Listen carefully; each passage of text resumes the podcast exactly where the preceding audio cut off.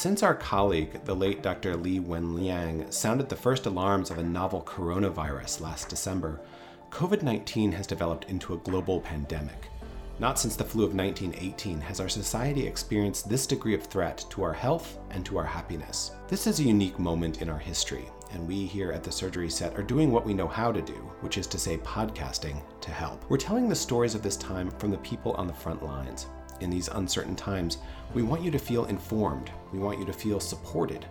We want to give you the tools to be resilient in the face of what may be the hardest few months of our lives and we want to remind you, frequently and forcefully, that you are awesome. These are the stories from the front line of this global crisis, featuring visits with the heroes who are making a difference when we need them the most, and ideas for how to stay well and balanced as we learn to live in social distance. From the Department of Surgery at the University of Wisconsin, this is the Front Lines of COVID, a surgery sett series. I'm Jonathan Kohler, a pediatric surgeon trying my best. Welcome.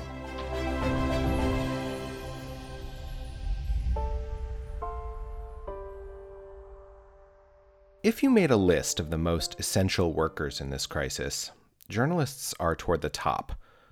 As we live in physical distance, we are all desperate for news to help us understand where we are and where we're going.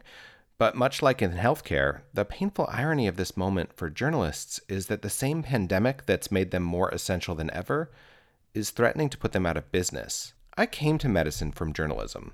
In the third grade, my best friend and I produced a school newspaper for Dora Moore Elementary, which only lasted one issue but was called More News, which is to this day my most successful play on words. In high school, I wrote opinion pieces and theater reviews for the school paper. In college, I was the general manager of the Brown Daily Herald, one of the oldest daily college papers out there.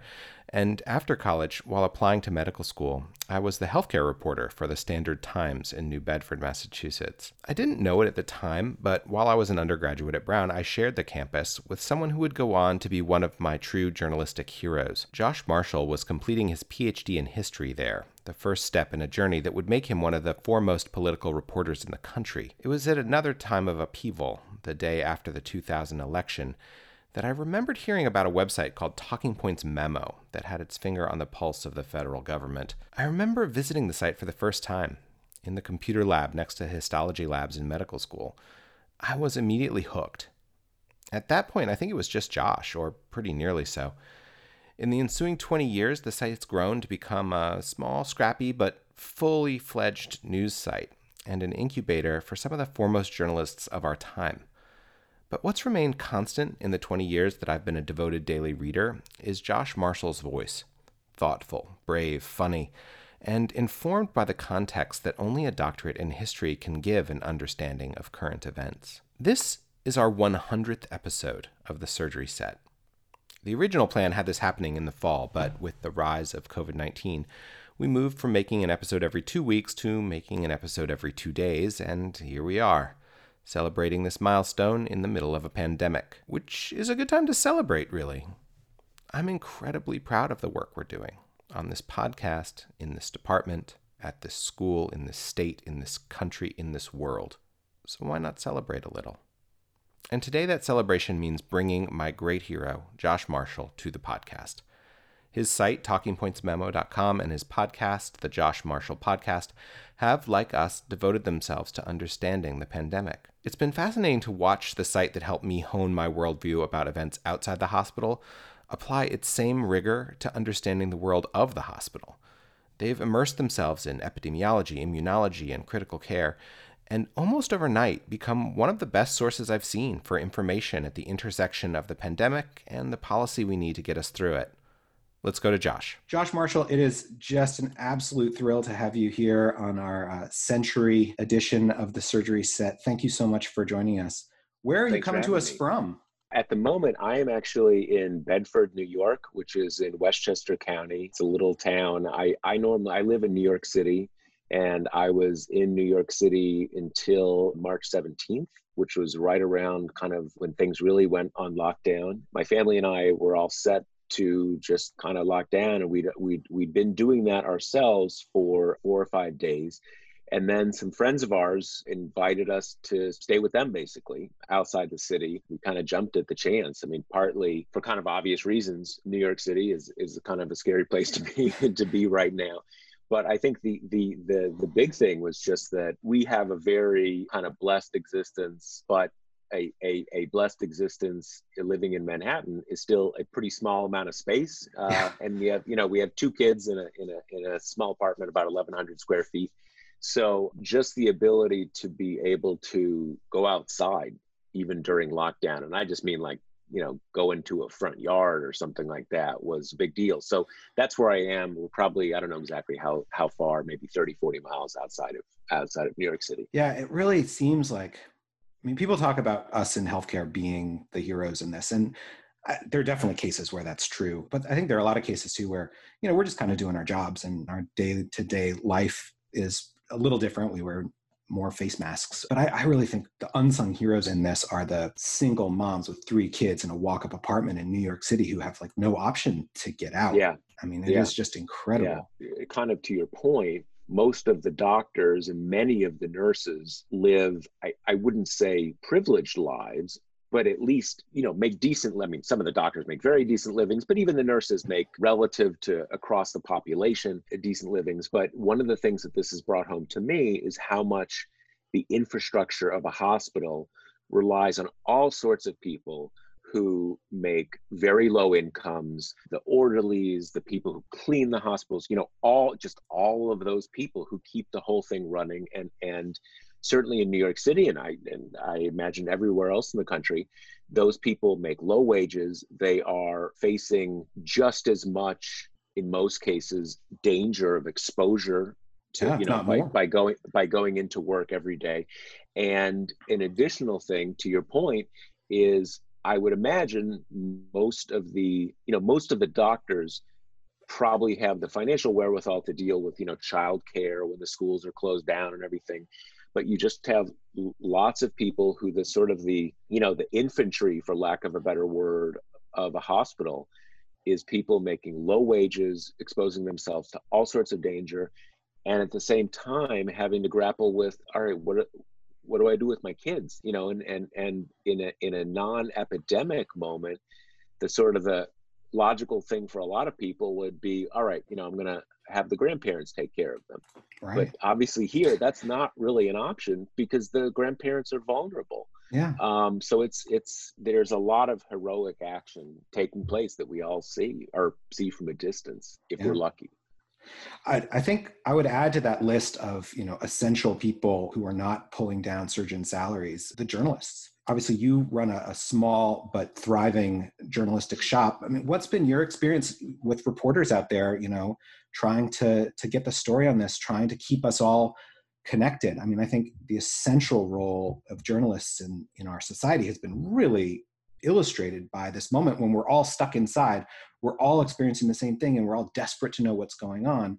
And we're turning to the press to do that at a time when you know the normal way that the press is funded advertising is completely falling apart. So you're ever more essential and ever more insecure. Right so i think you know normally the way tpm works we have offices in dc and new york and normally our new york office is basically an in-office operation. Occasionally people will go into the field but it's mainly you know phone reporting. In dc we do a lot of work on Capitol Hill, all the stuff you'd expect. Pretty early on, we locked down people going up to Capitol Hill, kind of doing anything in the field that could that could uh, endanger them.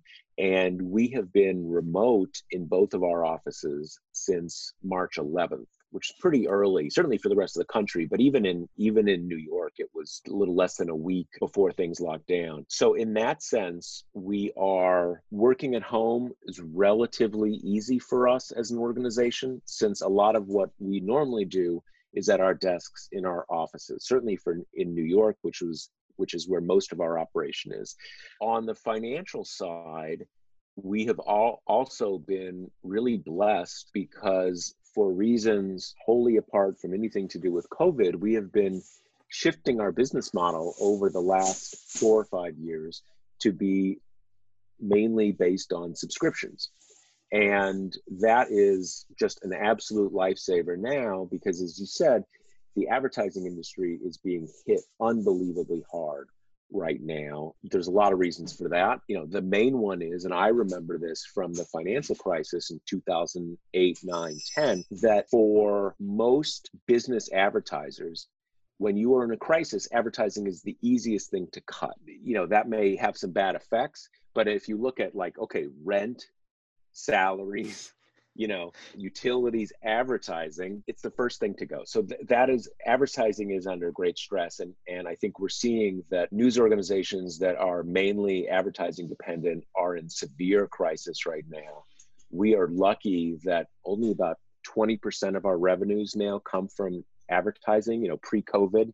So that means that even with a sharp downturn that is a survivable amount of revenue loss for us. It's, I mean, it's not great. It sucks, but yeah. it's not existential. So we have been really pretty lucky and blessed kind of on both fronts that we're not seeing. I mean, you know, knock wood, uh, so far, no one who works for TPM has been sick from COVID. And being in New York City, that's saying something, right? A lot of people, a lot of people are infected. And we are definitely in a very cautious crisis footing about the business side of our operation, but we're cautiously optimistic that we will, you know, that we will get through this. What do you see in the broader media landscape now? I mean, not everyone's going to get through this. Five, six years ago, about 95% of our revenue came from advertising. And if that were the case today, I think we would immediately be having to lay off employees.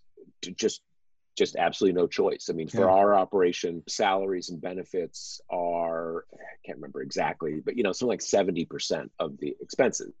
So there's just nothing else to cut, right? Yeah. I mean, if you take for us, if you take salaries and payrolls, rent on on two leased properties, the remainder is maybe maybe 10% or 20 i you know it's very small. And you have lots of publications around the country that were already in severe crisis to start with particularly local news organization you know local papers local media. And when i think about local news usually I, i'm thinking of really local news like the small town paper in a you know in a town with like 50,000 residents or or fewer, something like that. Yeah. And those, it's brutal there, but there's been uh, I, I can't remember the exact details, but the Cleveland Plain Dealer has is now down to like I think it's under 10 reporters and they've they've just cut a bunch of people during the epidemic. So it's not just kind of like small papers, you know, that basically small communities rely on for, you know, to go to the school board meeting or the or the city council meeting or something like that. Cleveland is a you know Cleveland's a big city, right? And it also has not just Cleveland; it's the whole kind of you know greater Cleveland area. So yeah. it, it, it's brutal, and you also have a lot of digital publications like TPM that were already stretched thin, and there's no way they can survive it without very painful cuts if they can you know survive it at all so it's it's really bad for the the media kind of at all levels except if you are you know in one of these sort of lucky niches where you're not quite as affected as as everyone else And I think that you know the big papers have uh, I think a decent amount of resilience for this you know New York Times, Times. Washington Post Wall Street Journal but it's it's it's brutal it's brutal and a lot of a lot of news organizations are not going to exist when this is done. It's just such a painful irony because like they've never been needed more. Like this local micro level mm-hmm. news is what is going to be so important to all of us. Yep. I mean, I've been really struck by the the the work that TPM has done. When I think about TPM, and, and I've been an obsessive reader, might be the rest, best way to put it, for the past 20 years, I think about a very specific type of journalism that is deep dive, but it, it's a it takes a sort of a broad survey of an issue um, and then deep dives in very esoteric small points that other people kind of gloss over or miss. It's been absolutely fascinating to watch you apply the TPM model to COVID 19 can you talk a little bit about like how how have you identified the right resources and then how have how have you pivoted from being a political news site to being a site that is you know sometimes getting into sort of nitty gritty of ventilator management I think a couple things. I think to a great extent, this is this is part of our model. And in like one thing I think about is during Hurricane Katrina, that you have these topics come up that we have no pre-existing knowledge of, uh, we know nothing about and a key part of our model is drawing on our readers to find expertise among our, our committed readers who, who allow us to come up to speed quickly on a new topic. And again, I always think of, of Katrina because, you know, in, within, within hours probably of when that story or within a couple days of, of when the story was kind of coming into focus, I suddenly was in touch with probably half a dozen readers who were, in some sense, part of the national weather and meteorological bureaucracy in the federal government who really knew this stuff. And now, in some cases, they knew kind of tips that were, you know, kind of news tips that we could that we could work with. But in most cases it was it was just a matter of giving us an understanding of what was happening. So not like secret information but just being able to talk with people who knew the stuff. And with this it's uh, obviously this is it's very complicated because it's subject matter that is entirely outside of our domain. It's subject matter in which even the experts have very limited understanding because it's new and so right. and so that adds a whole other layer of complexity and the third thing is that if you know if if we're talking about katrina as the as the you know kind of parallel if if we cover the news incorrectly for our audience outside of Louisiana, that's bad. Obviously, we're putting out bad information and it's and it would reflect very poorly on us, but it probably doesn't have any like life or death implications beyond that. It's just sort of bad in the ordinary sense. And in, in this case, obviously, potentially bad information has dire life and death implications for everybody. So I think how we approach this, how I've approached this from the beginning, is that there's one skill that we have that is very relevant for this, and that is the skill of diving into information and figuring out who the people are who have real expertise and helping readers that way because you just have a flood of information. You have a lot of misinformation and just you know bogus information. But you also have a lot of information from people who are are well meaning but don't really have a, a, a, solid grounding of what they're talking about. And so that is a skill. It is one that is relatively applicable across domains and it's something that that's something that we where we can provide a service of, of, of basically saying these are really knowledgeable people. These are people who who you know not trying to do anything bad but they're they're less knowledgeable. And so that is sort of that's kind of our superpower. It's a limited superpower but that's kind of our thing. And and and that has been sort of our first approach using that skill to focus people on sources of information that are reliable credentialed etc and then after that, there are certain areas where our existing kind of reporting skill set is valuable, and that's and and most of that is in the where this lines up with government action and understanding federal bureaucracies and stuff like that. That's where that's where we do have pre-existing knowledge. So so we've tried to focus on that, and then we look for areas where we think there's a story and we have skills that allow us to elucidate it for readers. And in those cases some amount of that is just finding experts who we can you know rely on. And in other cases it's a key part of any any journalism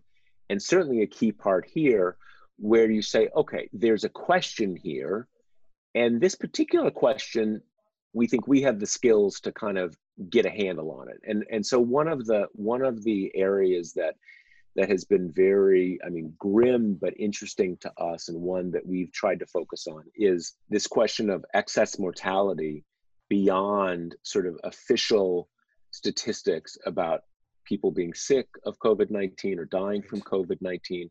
And that is a case where, after the fact, you will need to look at you know, how many people died in March 2020 in the United States?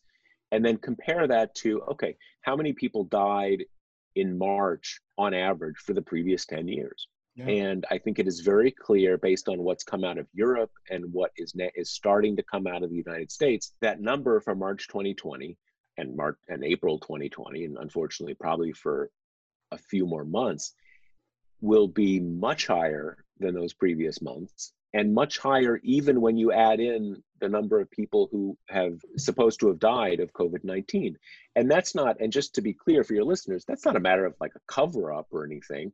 That that's a matter of the official data does not catch everyone. And and some of that clearly is people dying from covid-19 who are not showing up in those numbers and there's a lot of reasons why that happens. The, the biggest of which and this is probably familiar to your to your listeners who I take it are you know tend to be in in in the healthcare profession that right now or until the last week but still mainly now people do not show up as dying from covid-19 unless they have a laboratory test that came back positive right. so even in many cases where the clinician probably knows the person died of covid-19 they're not being recorded that way for these tallies that we see in the news. So that that is kind of a question that we felt we can kind of get get a handle on journalistically. And then there are others that are more medical that we've that we've had to be very cautious about, but we still thought there was something that we could help our readers and our our, our readers understand understand better what's what's happening. Yeah, I mean I think that's such a great point. Like it's if, if we just relied on the, the numbers that come out from the government, right, you could just look at government websites and see those numbers. But we're, we're dependent on people who are thinking critically about this, who are engaged in the discussion outside of the sort of standard lines of communication to, to ask that question like, okay, you say X number of people have died. Like, what, what are you actually counting there? And how do we get to the bottom of that? I mean, just such a, a beautiful distillation of the role of independent journalism in this process. I mean, it's just so cool. Before we go, I just want to ask, how are you staying sane in all of this? Like what, any tips or tricks for pulling away from the news i mean i, I find myself like on twitter every three minutes and it yeah I, good I, for me I definitely have too. And I think this may be a little different for me than a lot of people since part of my story was, you know, was in New York City where the crisis was more was was more intense. But I, I found that for the first two or three weeks of this, the intensity of the crisis allowed me not to think about a lot of other things. And so I wasn't getting stir crazy because I I didn't have time to think about being stir crazy. I, I was trying to, I mean, A, I was trying to keep my family safe, right? And B, I was trying to navigate this for the company that I run. And then I was just trying to keep a handle on the story because, you know, to me, there's no comparison to what healthcare workers in these hospitals are doing. They're literally putting their lives at risk to do this thing, even to the extent their lives aren't at risk. There's an immense emotional toll. You people mm-hmm. working 16 hour days. But the one place that is sort of has been sort of, you know, clarifying to me or allowed me to kind of focus is that, you know, my profession is being a journalist. And this is a case where there is a huge need for information, for people to get information, to have reliable information. And that is what I do. And so, at a very, very limited sense, I can sort of relate to, and again, no comparison about the sacrifice and, you know, willing assumption of personal risk. But at the level of this is a case where journalism is really needed. I have readers that rely on us and this is what I do. So that provides a certain kind of clarity in the storm. I would say that in the last maybe 10 days, as I kind of got used to this new normal and maybe felt a little less sense of threat to my family, threat to my company, you know, these kind of things, then I did start saying like, all right, my whole my whole life has been turned upside down. What the f-? right? You're like, what, what is going on here? And all the kind of the totally mundane things. I mean, for me, being in my own home, uh, being able to go to my gym, all these kind of things kind of catch up with you and you're like wow what, what what what is happening here? And i would say that i definitely tell people even though it is sort of a statement against interest that you need to be able to take some time away from the news just because the news is grim it's hard. The only good news is relative good news you know going from like 800 people a day dying in new york city to hopefully 600 but that's like that's not good news right. I certainly know from my personal experience that inundating yourself with crisis news which i'm not new to i've been i've done it in many contexts over the years although this is on a on a new scale that has a that has an effect on your mental health. It just does and i've learned that i need to try to do some things to limit it but there's not that much. That's just kind of what i do. Again it's a hell of a it's a hell of a lot easier here in this little desk than it is like you know with people like spraying covid-19 into my face constantly in, a, in an er but that's again sort of a professional responsibility. And i try to in some readers who i've spoken to about this that the news that you need to know today to protect your physical health, it'll probably get to you, even if you're not on Twitter for the next hour. And it really is important to get some distance because, like I said, even in sort of fun times, the news is intense and can be a little corrosive. But the news is all bad now. And I think there's a level of sort of news self care that we all need to practice. And certainly for non news people, can practice it more because it can be too much. You know it can have some negative effects on your on your mental health and your sense of balance and everything. So that's the one thing i try to convey to people. I am certainly just personally right now in the process and i'd say i've been in this process for the last week or so of trying to create some new normal yeah. for myself of, of some routine, some sense of how I get physical activity, how I have family time and stuff. And and I, I imagine that people around the country are having to do that. And it's it's it's hard, but it's also about developing a level of sort of personal resilience in life in the, in the face of crisis and hardship. And and obviously for most of us i keep telling this to myself i am being thankful for the blessing of being mainly an observer. You don't you really don't want to be a participant in the sense of you're in the critical care ward as a patient or all these kind of things. And so that's yeah. that's that's what i'm focused on. I've, I've heard the term adaptive recovery applied to kind of what we're doing now, right? Like we're not going to bounce back. We're not going to, yeah. it's not going to end tomorrow and they're going to say, okay, that was unpleasant. Now back to normal, right? This is going to be a year, multi-year process, right? Mm-hmm. Depending on how dependent you are on a functioning economy, this could last a long time. And, and I think in the same process going through like, I think a lot about Elizabeth Kubler Ross and her like 5 mm-hmm. stages of like death and dying, right? Like mm-hmm. we are you know, denial, anger, bargaining, bargaining depression and working towards acceptance on all of this. And I really take your point about how we've all started pulling in the same direction, whether it's TPM or healthcare organizations or John Krasinski, right? Like everybody is kind of taking the tools they have and applying that yep. to this. And I think that for me has been like one of the most healing things to mm-hmm. see is like, you know, I'm in healthcare, so I I can do healthcare and that's cool. And I kind of, you know, I'm also stuck at home sometimes in the clean pool, you know, in case they need people.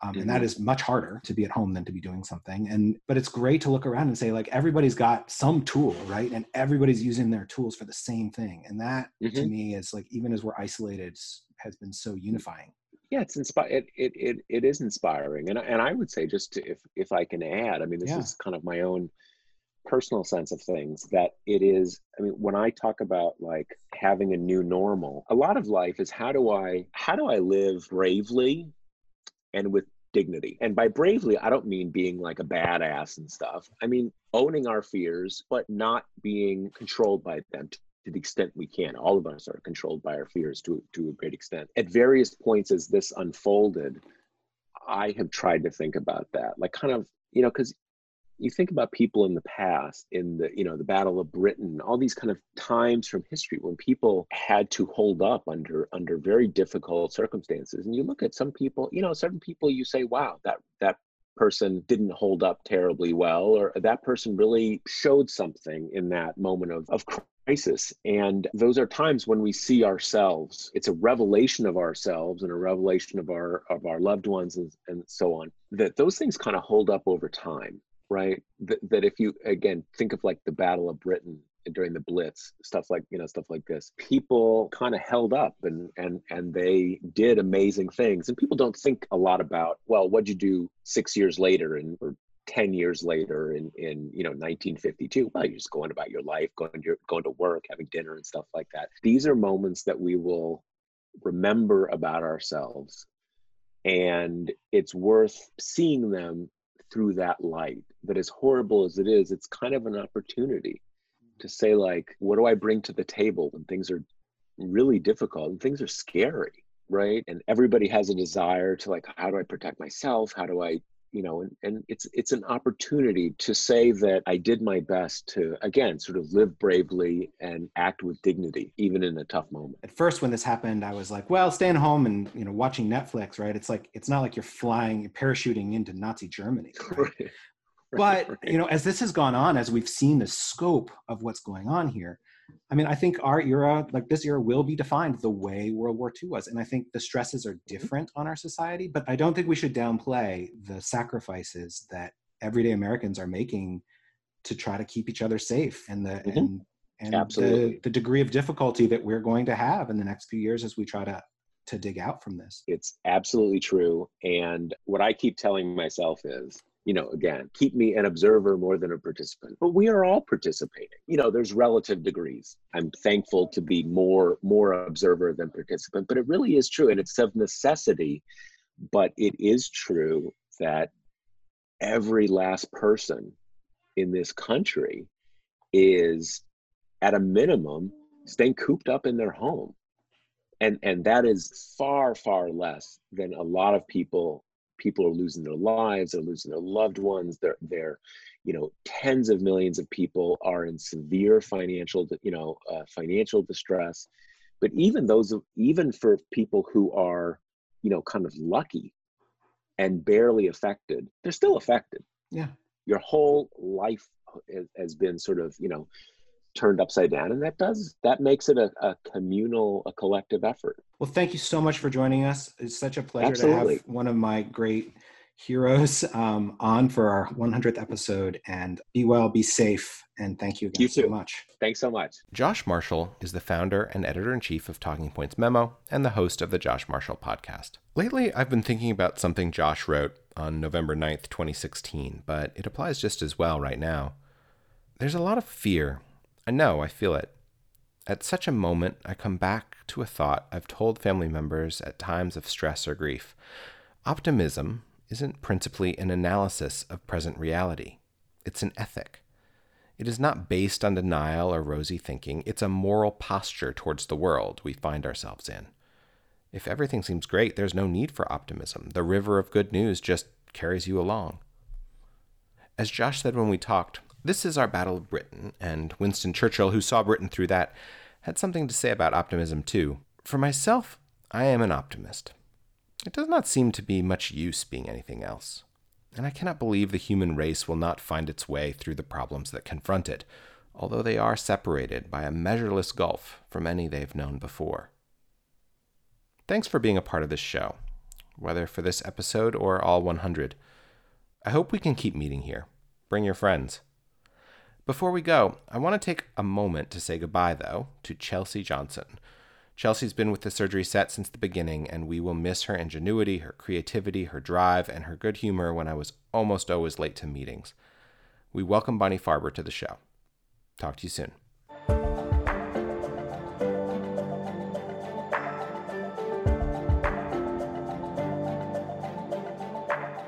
If you have an experience with COVID 19 you'd like to share or a question you want answered on the podcast, please don't hesitate to reach out to me on Twitter at J.E. Kohler. That's K O H L E R.